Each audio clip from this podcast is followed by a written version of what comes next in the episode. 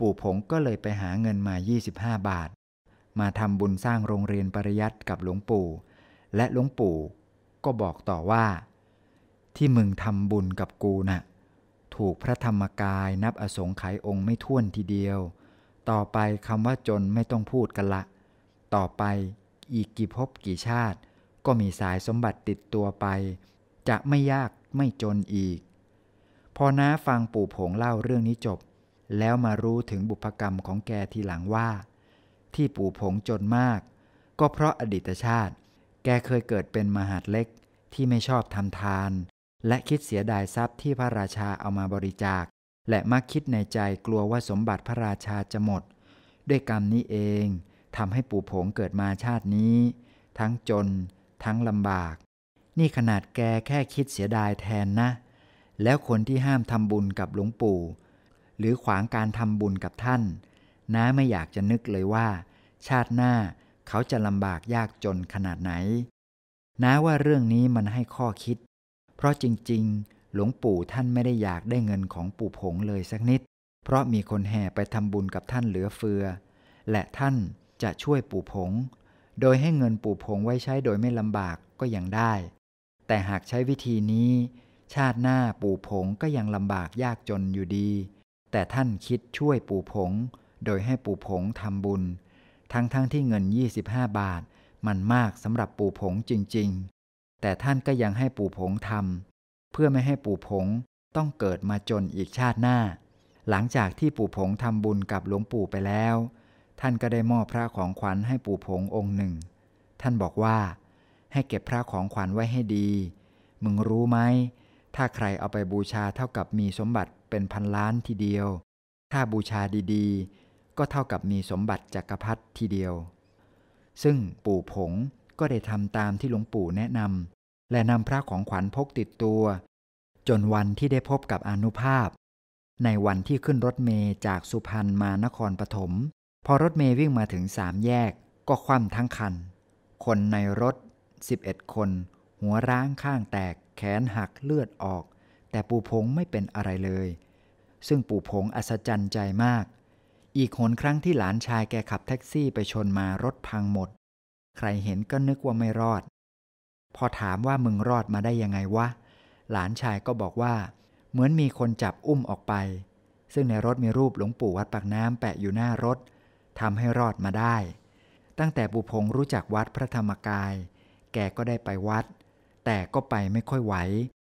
เพราะชรามากแล้ว ถ้าจะไปต้องให้คนพาไป แต่น่าสังเกตเห็นว่า ปู่ผงปีติดีใจในทุกครั้ง ไม่ว่าวัดจะมีการทำบุญอะไร โดยเฉพาะบุญที่เกี่ยวข้องกับหลวงปู่น้ายังชวนแกไปวัดพระธรรมกายเลยน้าบอกแกว่า หลวงพ่อธรรมชโย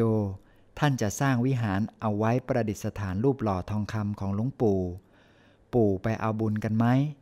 ปู่ผงแกตอบว่า กูอยากไป แต่กูขี้เยี่ยวลำบาก ที่กูอยากไป เพราะหลวงพี่เคยบอกกูว่า ใครทำอะไรให้หลวงพี่ ไม่ว่าท่านตายแล้ว หรือยังมีชีวิตอยู่ ได้บุญไม่ต้องพูดกันละวะน้าก็ถามปู่ผงว่าทำไมไม่ต้องพูดล่ะ ปู่ผงบอกว่า ก็ได้บุญมากนะสิน้าก็ถามต่อว่า ได้บุญขนาดไหน ปู่ผงบอกว่า บอกไม่ถูกประมาณไม่ได้ หลวงพี่ท่านว่าเป็นไขไขกับกับทีเดียว แล้วสุดท้ายน้าก็ถามปู่ผงว่า ตกลงจะไปแน่หรือเปล่า ปู่ผงบอกว่า แน่ แล้วปู่ผงก็ถามว่า มึงจะมารับกูหรือเปล่า น้าก็บอกว่ามา ปู่พงมักจะพูดเสมอว่า หลวงปู่ท่านเป็นคนจริง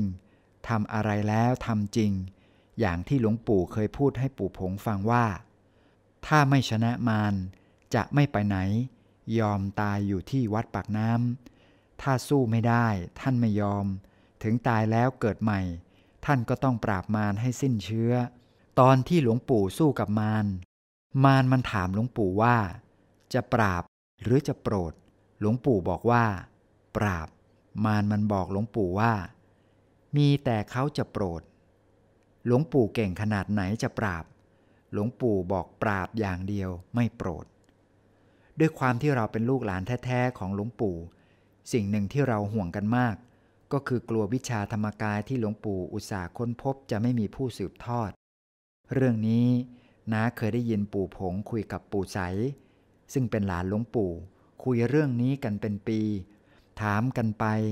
ถามกันมาอยู่หลายครั้ง ปู่ใสพูดกับปู่ผงว่า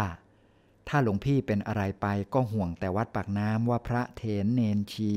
จะพากันอด ปู่ผงก็ตอบว่า หลวงพี่นะ่ะ ไม่ห่วงหรอกวัดปากน้ำท่านห่วงวิชาธรรมกายของท่าน แต่ในช่วงหลัง ปู่ผงก็มาบอกปู่ใสว่า ตอนนี้หลวงพี่ท่านไม่ห่วงแล้วนะ ปู่ใสถามว่าทำไม ปู่ผงก็ตอบอีกว่า หลวงพี่ท่านบอกว่า ผู้สืบทอดวิชาน่ะเกิดแล้ว ปู่ใสก็ถามว่า ใช่ญาติเราหรือคนในวงวานของเราหรือเปล่า ปู่ผงก็ตอบว่าเปล่า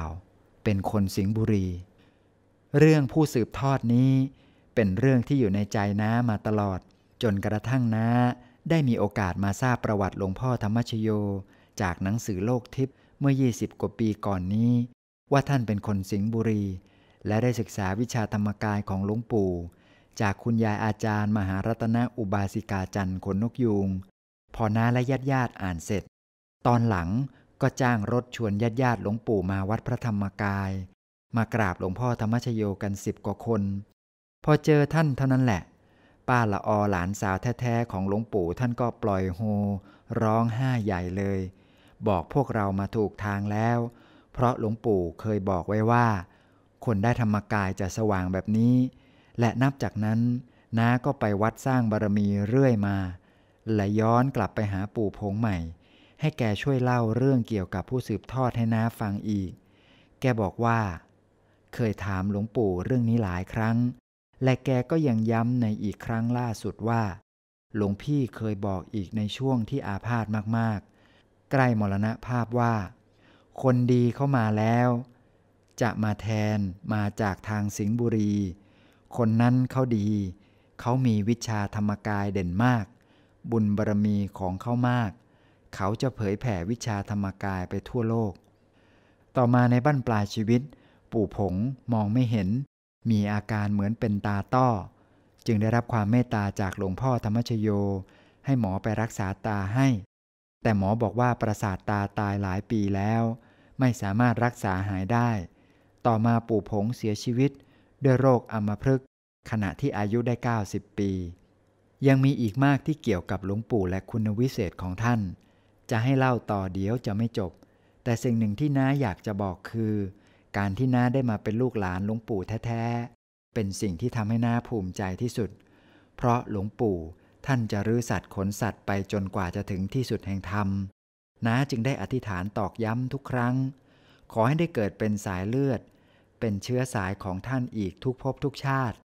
และขอให้ได้มาเล่าเรื่องราวของท่าน เรื่องอะไรที่เกี่ยวกับท่าน ถ้าน้าไม่รู้ก็ขอให้รู้ ที่รู้แล้วก็ขอให้จำได้แม่นยำ เพื่อเอาไว้ถ่ายทอดให้คนรุ่นหลังฟัง เพื่อช่วยท่านทำรงไว้ ซึ่งวิชาธรรมกาย งานใดที่ใครทำไม่ได้